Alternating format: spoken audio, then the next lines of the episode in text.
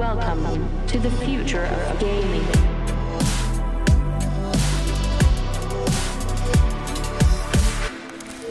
GM friends, and welcome to the future of gaming. You're listening to our weekly podcasts.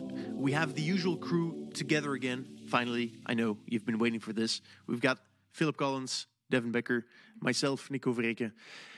Today um, is so the three of us got to hang out at GDC, and now we get to digest it a little bit. So Phil and I, we got a bit sick. Devin also got a bit sick, and so now we, you know, we're back at it, and it gives us a chance to digest it mentally. And now we're gonna talk it through together um, with you. So first, I guess we plan on discussing what happened at GDC, what we what we saw, what we liked, didn't like. Um, I guess two other big news items that came out in that specific week, uh, which is no coincidence, was the Polygon X Immutable announcement, getting married, big hype.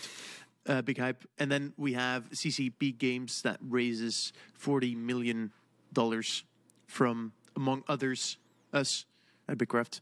Um, Inside Yeah. job. that's that's uh, that's pretty much um, the plan for today, and then uh, obviously we'll see where we end up. Um, Phil, so you're you're feeling good? You told me your voice was bad, but I'm, I'm getting there. My my voice is ninety percent back, but as of last week, uh, the words were not coming out. So it's it's good to be back in conversational again. I, I, I like this type of uh, Phil voice. It's, uh, it's a bit jazzy, you know, rough. I'm the the late night radio DJ. There, yeah, that's it. That's it. Um, good. All right. Um, yeah, let's dive in. So maybe uh, Phil, like Devin, we, we spoke to Devin last week already. D- Phil, tell us how was your GDC? It was good. I mean, I think one of the great parts about GDC is always just catching up with industry people that are normally on a screen, like the two of you. So got to see Nico in person for I think the third time, and Devin and I Yep. finally met for the first time after Yeah. many, many, many conversations here. So Wow. that's always that's always great. Um, but overall, it was good. I think morale seemed relatively high, especially coming from the investor side when it seems like everyone's a little bit down right now. I think seeing the industry all in one place and seeing that there's just kind of constant innovation and excitement is, is always a, a positive thing for, for everyone involved. Um, this year was definitely noticeably different on the, the Web3 side. I think that was partially self-selected because I mean Nico, Devin, and I are obviously talking to plenty of people in Web three, but I think that the the tone of conversations has shifted just a little bit over the last year, and uh, in general, the event was maybe buzzing a little bit less with Web three hype and a little bit more with some AI hype and what that meant for the gaming industry as a whole, which isn't altogether expected. Where GDC is always going to be a hotbed of, of emerging technology for gaming, so whatever's whatever's relevant is going to be discussed across the board, but yeah, I mean, all around good year. We can kind of dive into to more of the the types of conversations we were all three, I'm sure, having. But that that was kind of one of the the noticeable takeaways is just trends have evolved and conversations reflect that. Would you say that your meetings were mostly like people you already knew, maybe even portfolio companies, or did you take a lot of like first calls? Yeah, I think at GDC, it's a lot of finally meeting people in person that I've interacted with in the past. And, you know, at, those conferences, a lot of times it's meeting other investors and corporates in the gaming space more so than first startup conversations, which tend to happen either before or after the event. I think if, you know, if you're late in the diligence process, it's a really good opportunity to meet some of those teams in person, but it's less, less first conversations with, with really anyone, to be honest. So one more question: We have, tr- like, we've been trying or before COVID. We tried to physically meet once, at least once, all the founders that we would invest in, Yep. just to because it's it's very hard to it's harder to hide, you know, stuff that you're not saying physically when people are looking you in the eye uh, versus through a screen. And so we see ourselves like moving back in that direction. Is that something like that you guys try to do as well? Yeah, I mean, I, I individually try to meet with the founders that I work very closely with, but as a team, we also try to get just all of our founders together. GDC is a really convenient opportunity where everyone's already in one place because we're a gaming investor, and so pretty much all of the founders that we back are there in some capacity or for some duration. So definitely think that's really powerful. I feel like being a founder is an incredibly hard, stressful thing, and so having a having a cohort of peers that are going through something similar and have been through all these different stages is a really powerful thing. And it's also just great to to sit down with founders and and get get updates and talk about the future in person. Because it, like you mentioned it really is different than just sitting over a zoom screen. I think it it is a more you know genuine conversation and Mm-hmm. something i always appreciate Good, Devin. I don't know. How was your I'm, I'm, GDC? I'm a little bit the opposite uh, because I'm more of an introvert, uh, even though I don't always come across that way. Um, you know, when I get into a good conversation, it doesn't seem like it. But, uh, you know, the main difference is generally that introverts are a bit more drained by the social stuff, energy wise. So, I, you know, I put a lot of energy into it, but I do find it a bit draining. And so for me, like being behind a screen is a little bit easier because I get a little bit, it's easy, you know, calls over, boom, I can recharge, right? Uh, I can go back to doing something silent solo, put on some music, whatever. And so for me, like GDC is a bit of a marathon. Um, I think it's great, and and I love like, getting to do it and see like you know a mix of people that I've seen before, mix like but I don't see very often, and new people and meet people and whatnot, and and get some FaceTime. But at the same time, like if that was like all the time for me, I think I would just I'd be like a, a blob at some point. I just couldn't take it. So I, I guess I'm a little opposite there, but I, I do, uh, you know, as you guys know, I live kind of in the computer anyways. So I'm, I'm already in the future in the metaverse. And so for me, it's, it's, uh, it's the norm. I, but you know, I have the eye tracking VR and stuff. So I could get to that point of, you know, looking people in the, the eyes, right? Virtually. It'll be kind of the same. But I, I do get what you mean by, um, you know, the relationship develops differently in person still. Like even even if you're normally doing everything through screens, getting an in person thing tends to add a lot of subtle signals that improve like just relationship in general, and uh, and you know it does improve the conversation quality to some extent, right? Because there's like a lot of those subtle things. I mean, we can see each other's faces, but you miss out on all the body language, right? Like you can maybe see my shoulders, but you can't see what my hands are doing half the time. It's just a lot of that subtle stuff gets lost and i think you know eventually maybe we get there with like vr kind of stuff and other stuff but un- until then i, I do anticipate people like yourselves will try and push back towards physical when we can assuming we don't get another plague across you know the global again uh so People hopefully- like hopefully not. yourselves. yeah You dirty extroverts. Um, yeah, and also through a screen, you can't know how tall Phil actually is. Right. Um, but we Yeah, also lot of get sick from each other through a screen yeah so. a, a lot of people are like i thought you were shorter. And i was like no, I- i'm presenting myself as short. So if you're Yeah. watching this video tell me if i'm presenting myself as there's some short. people i thought were taller too that i, I got tricked by as well so. So Phil, you have a short head. I don't know what that Apparently. means. I don't but, know. um, yeah, I, hey you know I poor hear that a lot. I don't do you ever get that nico? Ever? But most people that tell me that I'm I'm taller than well, Okay. yeah, That I am taller than I than I look through a screen. I guess. okay i'll be able to sleep tonight now thanks Yeah. Good. All right. Let's uh, talk a bit about the big news. I would say, um, yeah, let- let's talk about the big one. It's um, probably the two most powerful business development machines in Web3 today. Um, decided to, hey, who like who cares about competition? Um, we're just going to join forces and make this a whole lot easier for ourselves. And so, um, Immutable and Polygon have decided to, um, yeah, to partner up and work together. And I think Devin, you will probably do a better job summarizing what's happening. So I'll let you take it from here. Yeah, I mean it was it was really interesting. I spoke to a lot of people on both sides at, at GDC. Really dug, dug into the um, the news and what it meant and the tech and uh, there's there's a lot of interesting details to it. But I think at the end of the day, it was.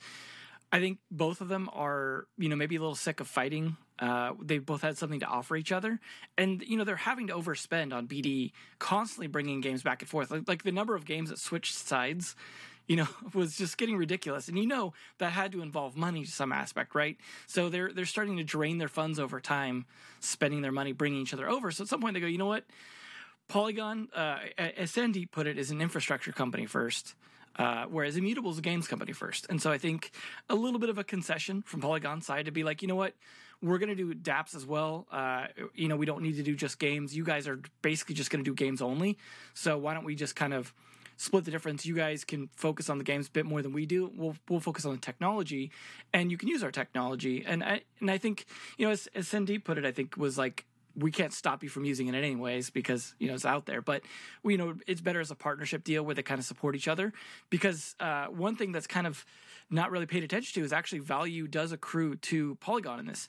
Because what happens is uh, even though immutable's token now has more value because it's going to be used as gas on the network Yo, the, Devin, um, you need to get give the context first and how it's going to work from a technical point of view. everyone, Yeah. everyone knows the news right now, right? no, but basically the idea is uh, Polygon's ZK EVM technology, the uh, zero knowledge EVM or Ethereum, Ethereum virtual machine technology, uh, will be used for uh, a new chain that Immutable will be running. Uh, in addition to Polygon also having released their own ZK EVM chain uh, using their technology as well. Uh, on the 27th, uh, you know, about six, seven days ago from when we're recording this. And uh, and so, like, it's the next level technology in the sense of everyone knows the zero knowledge stuff, like, speeds everything up. We've mentioned it quite a few times. Uh, but Immutable was just ZK without the EVM. So you couldn't have smart contracts on the network, which was kind of a big deal, right? Like you could pretty much do NFT trading stuff and you had the zero gas fees and it was really cool, but you couldn't really run a lot of stuff on chain. And I think sometimes that was a blocker for for devs, as, especially if they wanted to build on chain. You just couldn't, right? You had to build off. So Can I have some, give some context there because I Yeah. think it's it's it's interesting, right? So um, Immutable was and actually still is using um, the technology StarkEx from the company called Starkware. Uh, Israelis that are, I would say, pioneers when it comes to ZK technology, zero knowledge technology, and so StarkEx was their bespoke solution, their bespoke rollup solution. That was, as you mentioned, it was. I, I don't think. I, I think the correct term might be just not Turing complete. Turing complete. So you could barely program it. You can do everything you wanted with it. Um, there was a promise of Starkware. Uh, sorry, Stark Net. Man, these terms. Um, anyway, so Starknet was going to be like a, a, a roll up, like um, a ZK rollup. I think val- validity, validium, validity. Anyway, rollup that was like you could program on there, and you would be using the the Cairo language. Um, but I think one of the the reasons why Immutable decided to not work with Stark Net, uh, Starkware anymore, and, and build on Starknet is because Starkware has been slow on deploying Starknet. Right. So you know, we we've talked to founders that you know more than a year ago now we're going to build on Stark Starknet's mainnet um, and it's still not where it was supposed to be. Like, like it's it's it's a year off or something. Yeah. Anyway, Whereas so the ZK EVM from Polygon had been on testnet since October. Uh, so they'd been able to prove that out, I think, a bit more. As, as you said, like if they're being slow and, and Polygon's got their stuff going and it's like a chance to, you know, tie the knot between the two competitors, like form sort of a truce, that does seem like It's- a good match. I agree. Um, and and one more thing here that I've I think is interesting is that and and so I'm not super technical, so I don't know the intricacies here. Inter intricacies here. No, that's not the word. Anyway, you know what I mean. Um, it's early. Um, what um, as far as I understand, so Cairo is a language that's specifically designed to be used in um, zero knowledge uh, roll up technology. What the ZK EVM does, and so Cairo is not um, EVM compatible, which means that you can't copy paste essentially your code from a you know Solidity based smart contract and reuse it for Starknet. Um, for ZK EVM, that is the case. And so, what the ZK EVM does is it turns EVM code into something that's compatible with zero knowledge technology. As far as I understand, this might be a similar case to what we saw with the internet, where suboptimal protocols are being used, you know, because of random reasons, which in this case is, you know, there's a lot of stuff on Web3 that's been built in EVM compatible code.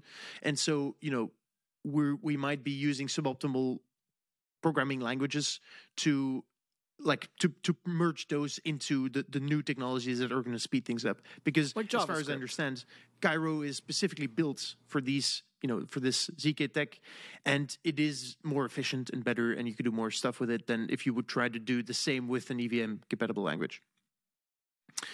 Anyway that was um, something i found interesting Yeah, I think the the ability that that compatibility is a bigger deal than people want to give credit for because the idea is if you're you've already been developing your game for say like half a year or more and you were like, "Hey, I'm looking for the best blockchain to be going to," and both Polygon and Immutable Immutable can go, "Hey, just bring your EVM stuff over here."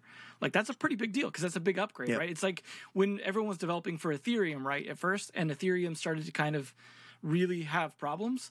And then people saw Polygon as an option because it was EVM compatible on a layer two, but ran better. That you know, people moved to it. That was a big advantage Polygon had. Now this is a big advantage they have again to move towards this ZK EVM technology. And so it allows you to, if you're already developing a game or you already have developed a game, to be able to migrate that to something that's more efficient and more scalable. But uh, the the big difference here is for immutable side, it, it's not gas free. So that is a big difference that anyone moving over from, say, immutable to trying to move over to this will have to deal with is because you're you have to pay something to get people to run your smart contracts, right? And so to do so, you have to pay gas now. Like because they didn't require smart contract stuff before on the the, the immutable Stark tech, uh, it you didn't really have to pay gas fees. I mean, I think there was maybe some sort of subsidization. I'm not sure how they, all the, the financial stuff worked there, but that is a big difference as you'll have to consider if you go to migrate to this okay well you have to pay uh, gas right? And this and this as i was kind of like uh, going to before we went more into the details of, of context but is that imx will now finally have some utility the immutable token which had basically no utility before is now going to be basically what matic is to polygon. It's going to be the gas. But the the the big uh, coup here for um, Polygon is that in order to stake for the validators for the nodes, you will still have to use Matic. So there will still be actually value add for Matic. So Polygon does benefit uh, from this as well, from supporting this, and that's where like I think that that part of the story tends to get buried a bit. Like people don't really catch that aspect that Polygon benefits from this too, in that respect, because Matic then becomes this broader token like Ethereum is, where it's not just this isolated thing anymore. Now it's starting to expand out in the importance of it. Uh, and I, I mean, I don't think that's going to make Matic like money or something all of a sudden, but it is a big deal to expand that out. I mean, for the same reason, IMX having some utility matters now. Um, because it's not just a token for GameStop to dump; it actually has something else you could do with it. So, as far as I understand, there's like three different layers here. So, if you want to, if we, if you want to work with immutable, you can still do that in the old way, which is use immutable X, which is going to remain based on Starkware technology, um, and I think that's going to be, as you mentioned, Devin gasless, um, and and using that that that bespoke rollup solution. Um, you can also build on so the immutable zk EVM, and that's what you just mentioned, where you will be paying gas in um, the immutable token, and you know th- there will still be some need for Matic, which is what you use to stake uh, for the validators, and then um, you could also, and then we're we're going into the next layer, which is you can also work with immutable to get your own bespoke um, zk EVM rollup, um, and that will be, as far as I understand, um, so using the the Polygon technology. But if I if I'm not mistaken, that would be then you know validated with immutable tokens. So we're going like a layer deep, deeper. I might be wrong though. Is it is it also? I, Matic, I think I read that as um, when it, when it was Polygon announcing. I think I read it as uh, Matic would still be needed for that. Okay, then then I'm wrong. Okay, in that case, I mean, and then, then could be wrong. But. Yeah, yeah, yeah. I, I know. I think you might be right. Where okay, because it's still using Polygon technology, you need Matic to stake, but you don't need immutable to pay for gas. You can choose your own. Um, you can choose which token will be used to pay for gas. Kind of like an Avalanche subnet, right? Yes, exactly. Um, and so I think you know the way I I, I heard Robbie, um, who's the I think the president of Immutable, uh, one of the co-founders, explain it was that you know they want to be um, able to help. On one hand, you know the Activision Blizzards um, and the Riots of this world, and on the other hand, the indie developers. And so, if Activision wants to make their own ro- uh, Warzone roll-up, um, highly recommended. Then um, you know that that would be able that would be something that they could do. And if you know a small indie developer just you know wants to have the the simplest, easiest solution and, and just allow you know their players to to trade their assets and, and have the, the good old real ownership, um, that would be possible as well. Good. Now that we've given given context, Phil, Devin, and I have been ranted, ranting for a while. What are your thoughts? Yeah, no, I mean, it, it was interesting to see this because I think a lot of past episodes we've talked about the different strategies that both of these groups are taking. And to Devin's point around Polygon maybe being much broader than gaming and Immutable being more gaming focused or at least focused on the actual games themselves, they've taken two opposite strategies within gaming where Polygon's taken the volume play and Immutable's tried to take the value play of smaller numbers but more curated. And Polygon's like, we just want everyone to be building here. and so the merging of those two strategies is is now um, is now interesting to see. I don't, to be honest, fully understand how this is going to to shake these guys up on a on a technical level, but it is interesting to see some bridges being built between probably I would, two of the fiercest competitors within the gaming infrastructure space for for Web three. We've talked a lot in the past about how you know competition is has been different in web 3 up to this point and people are a lot more collaborative than they than they normally would be in in business where you know a competitor is a competitor and you know you don't like to give each other advantages but I'll be curious to see how the the implementation of the crossover here actually does mutually benefit both or if one of them is going to be able to edge the other one out over time to to the point around like Matic still being needed even on immutable transactions. Um, so I, yeah, I don't, I don't, I don't, I don't have too hot of a take on on how this is going to play out. I think it's a it was a, a little bit of a surprising fuse, but um, it also feels like layer twos are are kind of um, banded together and fighting the layer ones and trying to prove out their scalability. So maybe it's just like perceived deficiency in that space driving them together to try to be, you know, their aggregate value is that of a layer one. So I'm not sure beyond that.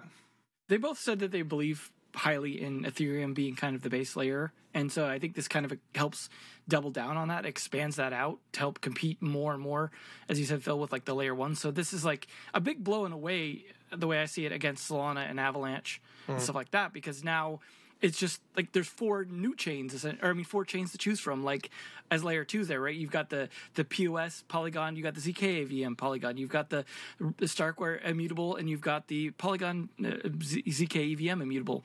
And so it's like you've got four choices now as those layer twos, not to mention all the other uh, roll up styles and stuff like that to, to go with like Arbitrum and Optimism.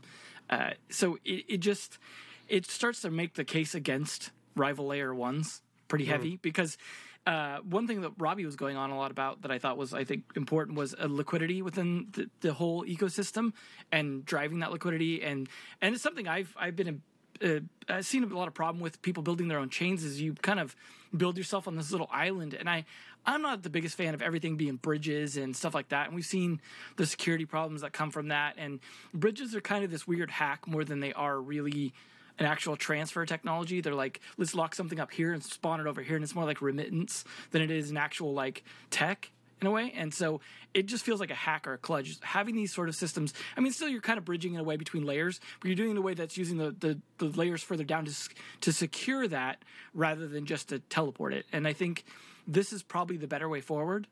Uh, to build these layer twos on here, but I mean, we'll see, right? It just heightens the competition, I think, in the space. And now maybe Polygon and Immutable can focus a bit more on building that up rather than just on poaching from each other and spend hopefully a little more wisely. But that being said, that hasn't stopped Polygon from announcing, for example, here's some games that are coming to the ZK EVM that we're doing, and then Immutable also doing the same. Which the funniest one to me was was uh, uh, uh why am I forgetting the mech game all of a sudden? Uh, Metalcore. Metalcore, yeah. I don't know why I blanked on the name. I just started with the name. Uh, it's gone from immutable to Polygon and now back to immutable, but on the ZK EVM. So it's like th- that was like the the penultimate poaching back and forth that's happened with this. And of course, even the Metalcore was in like their keynote address and stuff like that, showing it off. Uh, so I think uh, that's a good example of like this fighting, hopefully, kind of winding down in a way so they could spend a little more wisely. But Polygon still announcing stuff on their ZK EVM shows that they're not like completely shying away from games. They're just like, okay, well, let's make our deals a little more smart and not waste all of our BD money just on heightening the the negotiating bribes. Feels like there's very few reasons left for developers not to go build, you know, on, you know, immutable slash polygon, right? Um, I guess you know the only reason that's left for me is well, one potentially like the treasuries um, and the war chests of some of the competing L1s that you know would be willing to pay you money to come build on them, and then I guess the other potential reason would be that um, like for example the the move language or you know solana are more um from a technical perspective aligned or, or similar to I think the Unreal uh, language, um, which makes it easier for your traditional Unreal Engine uh, backend developers to um, to actually make the switch and start programming smart contracts. Um, that's as far as I understand it. But I, I, would say that you know that argument becomes weaker and weaker as we see. I think network effects increase um, within the blockchain space and, and on chains, and so um, you know, if if 99% of gamers are, you know, on let's say the the broader Ethereum ecosystem, and you know you, you have your your little marketplace on on uh, on Solana, and there's no one is there, no one there, then you know I think um, for new developers it's gonna be it's gonna be an easy choice. Yeah, especially with the Unity plugin, uh, probably leading the way to an Unreal plugin at some point. As uh, uh, Immutable said, they were working on that as well. So then that, as you said, that kind of gap starts to shrink, and you start to go, well, like it's easy for me to just use this because I, it's already got a plugin for what I use. Yeah, I think um, especially when we're talking about open source technology, the easiness from a technical point of view to build things, I feel like that as a um, as an edge and as a competitive advantage probably gets eroded away, right? Because more and more plugins slash solutions slash service providers even start emerging um, to make you know the the difficulty of integration or making the switch easier for you. And so I think that's more fundamental network effects start winning out in terms of competitive advantage. Um, and then I'm talking about you know player liquidity, you know financial liquidity, um, and and and yeah, I guess uh, for us, you know, and I, I think, you know, Phil, for you, this is probably also important. Um, I know you don't really invest in content, but if you do, I guess that's one of the questions you're asking yourself is how are you going to get to your audience? Like, what's your go to markets? Right. What's your distribution edge? So, Yep. good. All right. On to the next piece of news, I would say, um, which is a few months ago, I had the, the chance, we had the chance to speak to Hilmar uh, Veigar Pétursson, who is famous dude. He's a really cool dude. He's also a really tall dude, by the way. Um, who is the CEO of CCP Games, who are the makers of Eve Online. And they, during the week of GDC, announced that they've just raised um, a nice round, 40 million bucks, to build a um, a game, a AAA style game um, on the blockchain. And you know, in my head, I have a bunch of ways that Web3 helps games or how Web3 technologies can enhance games. And one of those is build a very big open economy MMO, something that I think a lot of teams are trying. I think it will, it will be very hard. Um, but yeah, um, Eve Online is is known for its extremely deep player driven economy. It's also known for having a sort of gray, uh, like a, a like a big secondary market, the gray market where, and so it's essentially already semi open. And I've specifically discussed that with him, with uh, Hilmar, and he he told me like you know the only difference between our our game not not the new game, but Eve Online and a blockchain based game is that um, the terms of service state that you can't do shit, but you know essentially that those are getting violated the whole time. So it's essentially also an open game, which I'm not sure if I fully agree with that. Um, but they've said you know we see the potential here, and uh, we're now going to build our own game. Yeah, that that'll make for some fun corporate espionage uh, if it's anything like Eve, right? Keep in mind, of course, they didn't say it was going to be Eve; they just said the Eve universe, right? Which is pretty vague. Yeah. Like they've built a lot of games already in the Eve universe, and so that doesn't necessarily say it's something you know you know a, a true extension of the the normal gameplay. It may be something totally different. It might just be an economy simulator that doesn't have any gameplay for all we know. Like they've they've got Excel integrated now, so uh, it's but it, you know as we've said like many times we've referenced them tons of times because like there's only a few games that, that are you know really big part of uh, examples of economy design like on a big scale and eve is definitely one of them and actually has economists on staff like they they may not always know what they're doing, but they know what they're doing more than a lot of other game companies. And that's a big advantage, I think, coming into the Web3 space because I think they're one of the few companies that probably doesn't benefit as much from hiring a consultant. Although it depends on how, how much they've been paying attention to the Web3 tech and seeing like what works there and what doesn't. But I think mm-hmm. they're they're not the kind of company that's just going to bring over DeFi stuff and and screw it up like a lot of these other companies that just kind of jump into the space. Like, but but I do wonder what the time scales like on this. Like they announced it, but it's how many years off is this? Uh, this could be you know five years from now before we see anything, if it even gets finished, right? Like they've definitely had their their share of games that haven't gone the places they were you know anticipating them to go, or uh, been maybe a little disappointing, or eventually get canceled. It's uh, it's tricky, I, I don't know if were you were you involved at all in this, Nico, with with, with Bitkraft uh, being part of it? Yeah. Yeah, so we're being part of that round, and um, I don't know how much I can share, but it's going to be less than five years. Cool. Um, yeah. So we've actually like there was like an internal playtest already, so I've, I've played something. So like the question then I have is like, are you pretty excited or?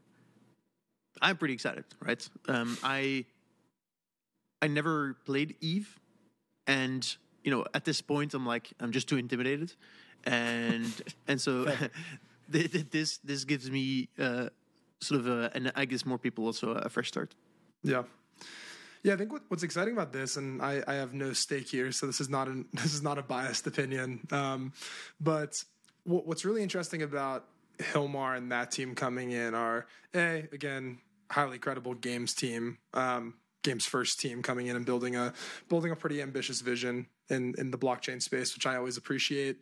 Um, you know, I think we're at the point now where I'd rather see people take the time to build out a, a big vision that has the chance for adoption versus trying to rush things out to market, which I think was a very like 2021 mindset. What's really compelling about that team and something that I talked a lot about with with several of the investors at GDC that that participated in the round is that this team's kind of years ahead of most of the competition because they've already had a lot of the challenges that I think Web3 brings to game development. And while I think a lot of the the first time teams in this space still have a lot of failure to do to figure things out and, and ultimately come out on the other side, it feels like given the parallels that Eve has to what we've always thought of as Web3 gaming, they've they've already kind of failed forward and figured a lot of this out and so they're they're starting at a pretty pretty intense advantage over other players that I think could eventually figure it out but just haven't struggled with it or like really grappled with it yet with a real live game. And so I think there's going to be a lot of lessons from Eve that they're able to take in here and and be ahead of where most people that are playing in the space are are going to Hopefully, land. most people can look at Eve, you know, being a public game and learn from it. Obviously, it's been referenced a lot by like people like Edward, Edward Castronova, who's um, you know done a lot on virtual economies and stuff like that, and uh, and actually been speaking even kind of in the Web three space lately uh, with some partnerships, Machinations, and stuff like that. Um, I think he had a talk at GDC actually, uh, but it's you know there's there's stuff people can look at right now, and even that's why we bring it up and mention it, and that's why it seemed like a good fit. But it's like uh, well, it's probably not a totally open book, right? Like a lot of those lessons probably have to come from like GDC talks and stuff where they kind of open up. There's still a lot people can learn by just looking at the evolution of the game as it is, right? Like if you go back historically, look at the stuff they've done, you know, you could tell probably some of those things are reactionary to things that they've learned, like try and anticipate, you know, work backwards a little bit. But at the end of the day, I think there's a lot of people that just don't have the time to do that and just kind of jump to easy answers. Um, but I am kind of curious if this is going to take some of the wind out of um, Star Atlas's solar sails. You know, like because that was like a big anticipated space nerd thing uh, that was going to be Block Three, unlike or Block Web Three uh, blockchain, unlike um, Star Citizen. And now all of a sudden, now you're going to have like three space games that are all like heavily economy driven, but you know, two of them on blockchain, one of them not. Assuming assuming uh, Star Citizen doesn't pivot uh, to, to being Web three just so they can sell NFTs now, but we'll see. But I think to the, to the to the point before about Hilmar and this team, I think they're going to be able to avoid a lot of the pitfalls that we've seen with Star Atlas. Um, you know, I'm still confused as to what's happening with Star Atlas and Showrooms? It seems it seems like you know, first time building in this space can be one step forward, two steps back kind of thing. And I feel like that's what I keep hearing with Star Atlas is that's exactly what's happening. Where there's this huge ambitious vision, and it's like you know, take a step, two back, and eventually you're just like you're still five years out from launch after multiple years of building it. So it feels like those are some of the steps or the pitfalls that this team will hopefully be able to avoid. Um, and so it'll be interesting to see how the timing lines up and how the quality of what's promised versus what's delivered actually shakes out as. It's unfortunate we probably won't get like a public white paper uh, from from CCP. I mean, I'm I'm not a big fan of like releasing game design documents that early, essentially, anyways, because I think you overpromise and trying to deliver on that kind of sucks. But if if Nico's saying you know it's actually farther along than than maybe we know, then hopefully we get some more information. Like I doubt they're going to get like super super detailed, but I think the sooner we can see stuff, like the better for everyone, like in Web three space, to potentially learn from. Uh, if there's some cool design stuff shared, some ideas, obviously, you know, the CCP probably doesn't want people sniping their ideas, but at the same time, like if it's not really a competition, like it's a different genre game, like CCP, like they have their audience. Like that audience doesn't always overlap with anything else sometimes. Like they have their very niche audience, so they don't have to be as I think competitively protective of that, right? Because people who like this kind of game like this kind of game, and everyone else can go play something else. And so, assuming they're going for a similar audience and not trying to overly broaden out to like casual gaming or something, then I think it's an opportunity for them to like, you know, maybe kind of help educate uh, the Web3 space if they could put out some stuff early rather than wait, you know, a few years from now when they're like the game's out. Uh, so hopefully we get a little bit more on that, and maybe maybe Nico, you could push them a little bit to at least drop some teasers on us. We can speculate indefinitely. Wait, did you want me to push them to build a casual game? Is is that No, what I should take that. away from? There's, Um, there's enough casual space games at, at this point. I think four X ones Yeah. and whatnot. So to, to your question about you know what does this how does this make you feel about Star Atlas um, specifically? I think um, I've said this before, but I think that a lot of teams underestimate the complexity of turning a game economy that you used to have complete control over into an open economy blockchain based where you know you will suddenly have essential like bounties and um, where suddenly everyone will but do everything they can to actually extract as much value as they can.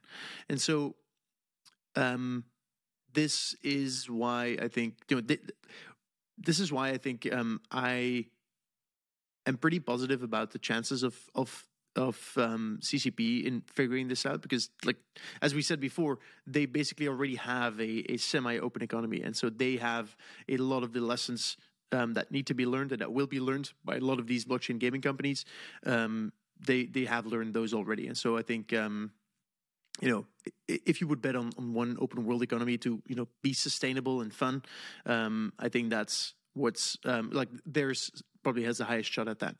Um, you know, and and just to to hammer in this point, I had a conversation with Chris Clay, who's an who's ex Magic the Gathering Arena, so he he built out that game, and who got who went to work on Gods Gods Unchained, which is was Immutable's first game. It's a blockchain based TCG, and TCGs make so much sense on the blockchain, right? Uh, a non like a physical TCG already has this sense of oh you you buy cards and you own the cards and you can do with these cards whatever you want right and so it makes a ton of sense to just take that and put it on a blockchain which is why we're seeing like so many TCGs you know come out and and, and already exist um and he told me that you know um building it on the blockchain makes things so much harder for him already and it already makes so much sense. And so you know i think i don't i, I think a lot of teams underestimates the complexity of like you know putting this into an open economy and all of the bad actors in the space all of the, all of the scamming you know all of the botting um, that will um, you know be a result of that I think a valuable lesson from Eve itself um, is that open doesn't have to mean truly open in the sense of like just opening the door to everything and just being like, cool, everyone can do whatever they want.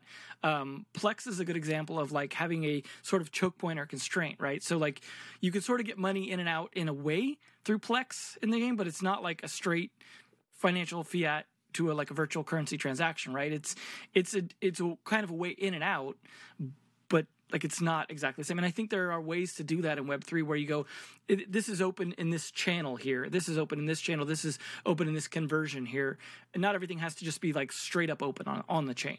Um, obviously, there's different degrees of that, right? But I think uh, that's something I try and impress on a lot of people that that you know I'm consulting with is that there are varying degrees of openness. There are varying ways of of approaching, say, an NFT or a token that aren't just following the standards. They could be enhancing the standards. They could be closing off parts of the standards. Like we we have like the sort of the philosophical Web three, and then there's the practical Web three. And I think those two have overlap, but they don't have to be exactly the same. And I think it's worth always considering what your objectives are and what makes sense to do, and hopefully not from like a greedy corporate standpoint, but more of a let's protect the players from things that make like that would be bad for this experience, but also open it up to the potential for more positive experiences uh, by enabling certain things, right? And you got to kind of pick and choose that. And obviously, uh, CCP is a little more experienced at that, uh, you know, because they've they've done you know dabbled in that direction. They have like elements of it that are sort of open on the gray market in a way uh, that aren't maybe legit, but they you know they've seen what happens with those.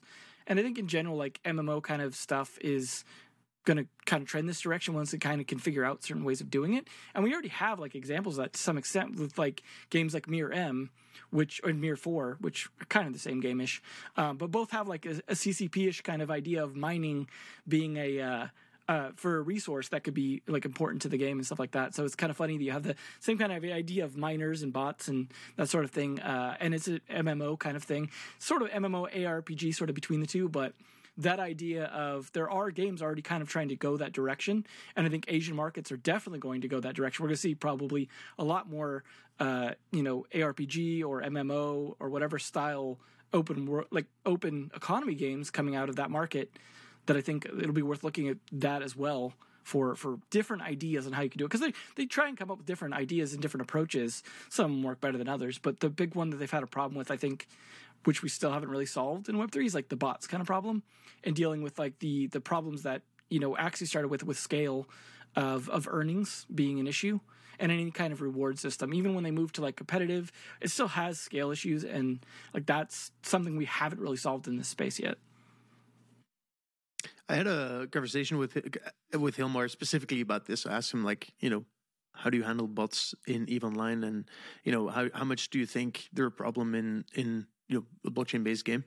And um, you know, as like he he keeps saying that Eve Online, like there's little difference between the economy of Eve Online and, and uh, the economy of a, of a blockchain based game um, because it's already being violated. It's already gray. So, um, and, and what he said was that there's like, there's, it's really hard, but there's like dozens of different things you can do to start countering botting. Um, like the, you know, gamified captcha and and these types of things. And uh, and bots are, are really good at like simple tasks but really bad at like more advanced tasks of, of you know cooperation um, cooperation that kind of stuff. Anyway um, yeah let's see. I think um, you know i've been looking at other solutions to this this specific problem. Um, i'm looking at some companies doing something there. And um, yeah, I think um, specifically using the blockchain. So I think the, the blockchain is going to be fundamental in solving the problem of botting. Um, and on the other hand, it's also one of the main reasons why botting is becoming more of a problem, ironically. Anyway, so um, both occurs in a blessing for that for that part. Um, you know, talking about um, you know the complexities of putting games on the blockchain and CCP being being good at that. Um, so I was watching Robbie, so the the president of Immutable, talk about you know the partnership. And one of the the the things that he said is that their ultimate goal is to give every player ownership over their in-game assets, all of their in-game assets. And so I want to pull this conversation a bit in the philosophical direction and you know wonder what is your thought on that? Is giving every player full ownership of, on, of, of their assets a good thing. And when I say full ownership, means that they can you know sell it, they can burn it, they can do everything they want with it. Um, Phil, what's your thought? Most of me wants to say that it is a good thing. I think that you know there's kind of this like arbitrary scarcity that we've seen in in video game assets in general in the past that you know being able to to buy sell trade makes a lot of sense for digital assets just as it does for for physical assets especially if you're going to put an element of scarcity. I know plenty of games play the volume game where they're going to take their 100% cut of primary sales and price it accordingly and assume that they're going to come out on top. I think the the part that the part that honestly maybe concerns me about enabling people to fully own is just the over financialization of these these games where not every game needs to have this ownership mechanic right like i think it can make sense in in certain areas where like in a trading card game to your point earlier the secondary market is almost part of the strategy, right? I think that's part of the meta game to somehow increase the value of of your deck or your inventory at the best possible price. Like that that is almost part of the game. Um, that doesn't necessarily need to apply to everything, especially as you go down the scale towards more casual styles of games. Um, not everything needs to be ownable, and I think that's something that the hyper casual genre is going to struggle with as they as they go down this road to offset their advertising issues. But you know, I think that in my mind, it's almost genre based, where there are certain realms where it makes sense, like a TCG or maybe an MMORPG. But you know, not every genre is suited to having this financialization, tradability embedded within their their game economy because not every not every game has to have a full blown economy. Not every game needs to be Eve. So that that's where I struggle to just generalize it as like yes, everyone needs to own everything. I think it's important if, especially if we're going to invoke the the comparison to TCGs, to to separate the difference between uh, paying for stuff in games and free to play because I think that's a big point of contention with giving ownership of stuff doesn't work well in free to play in a lot of aspects, right? Because you end up with uh, economy inflation problems, you end up with lots of other issues, and that's part of the reason why open economy stuff has gone away to some extent uh, prior to Web three is because just the the problems you get with the fact that you need to give away a lot of things for free in order to get people to play your game, and so that becomes like a big point of contention. Whereas a TCG is all paid you pay for everything in it. You pay for all the cards, you pay for the deck box, whatever. Everything in it you own because you paid for it. You're not given it by the game, right? Like they can run tournaments where you can win stuff in there with that that's mostly promotional stuff, but that's a tournament and not you know that's an esports thing and in a way and not a part of the game itself and so i think it's important to recognize like if we are selling everything to the player and players are financially already embedded in the game in that sense of like buying everything, then it doesn't make sense to give them ownership. It's like the same reason like if I buy, you know, a, a, song off iTunes, I should be able to like actually own that song, right? Rather than just license it. And so I think that's where we need to draw the line. Is like if people are paying for something directly, that's where we should give it to them. Like if we're giving them stuff for free, then and, and I notice a lot of Web3 games have gone kind of this direction, right? Where you have the idea of there's the NFT versions of things, and then to allow the free to play players to play, they get a non tradable version of that you know that free thing that maybe has reduced benefits. And I think that's where we're going to kind of see the line of distinction is like we we want people to be able to play our game without having to spend money to to get them on board, but the idea of opening up everything needs to be just opening to everything that they paid for and not opening everything that we gave them. And I think if we stick to that, it becomes a lot more tenable because we're like, oh, you bought it, you own it. Like that's it's simple. Like and then you could trade it, whatever. You're probably not going to get your money back, like uh, in, ter- in terms of like the whole amount. You're going to get less because maybe it's not a used good in the sense of like wear and tear, but it's still secondary market good, and prices are expected to be below, you know, primary market prices. Like just in general, right? And so that then is okay. We start to get into weird royalty issues and other stuff we've touched on before, but I think to me that's kind of the dividing line that I think is important to consider, especially looking back at TCGs. Yeah, I mean, I think Devin, you were just finishing up your thought, but it is also interesting to think about the ownability of of assets at both the game level, like the game license level versus in-game assets level, because we've seen a lot of people try to take this as a, in the startup world, trying to to apply this to game licenses, and I think that's that's like a jumping off point that just seems even further away than the ownability of in-game assets.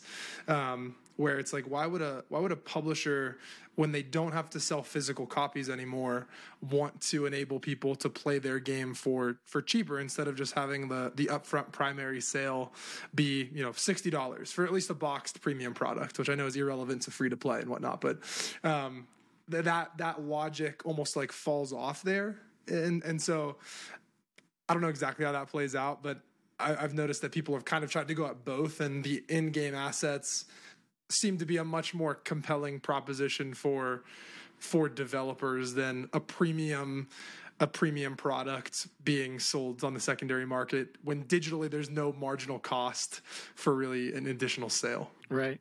I mean, there's two trends in Web3 that I think uh, could be interesting just jumping off points to go into kind of different uh, ways of thinking about the ownership issue. One is um, the procedural content stuff. So when we talk about like IP licensing, like I think it was it's interesting like what Yuga Labs did with uh, the the monkeys, right?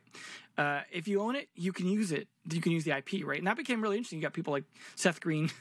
fighting over trying to use his monkey for his uh was a show or a movie and like just that idea that like if it's procedurally generated everyone's is unique therefore you're not like you're not infringing on the IP the same way, right? Like where it's like your version is unique, like but you your your NFT is also a license, right, for that particular one, and that's ownership in that sense. That like as long as you hold it, you have ownership of that particular piece of IP, and I think that's a really interesting idea that could be explored further because of procedural stuff that we just had never really done much before. And I think that bleeds into kind of the UGC stuff, which is the other area that's kind of interesting where, you know, the, the game is acting more as a platform and making money from that in some way rather than making money from the assets. Uh, and, and you like that you're that you own the assets that you make within the game, similar to the idea of owning the assets that you know are procedurally generated.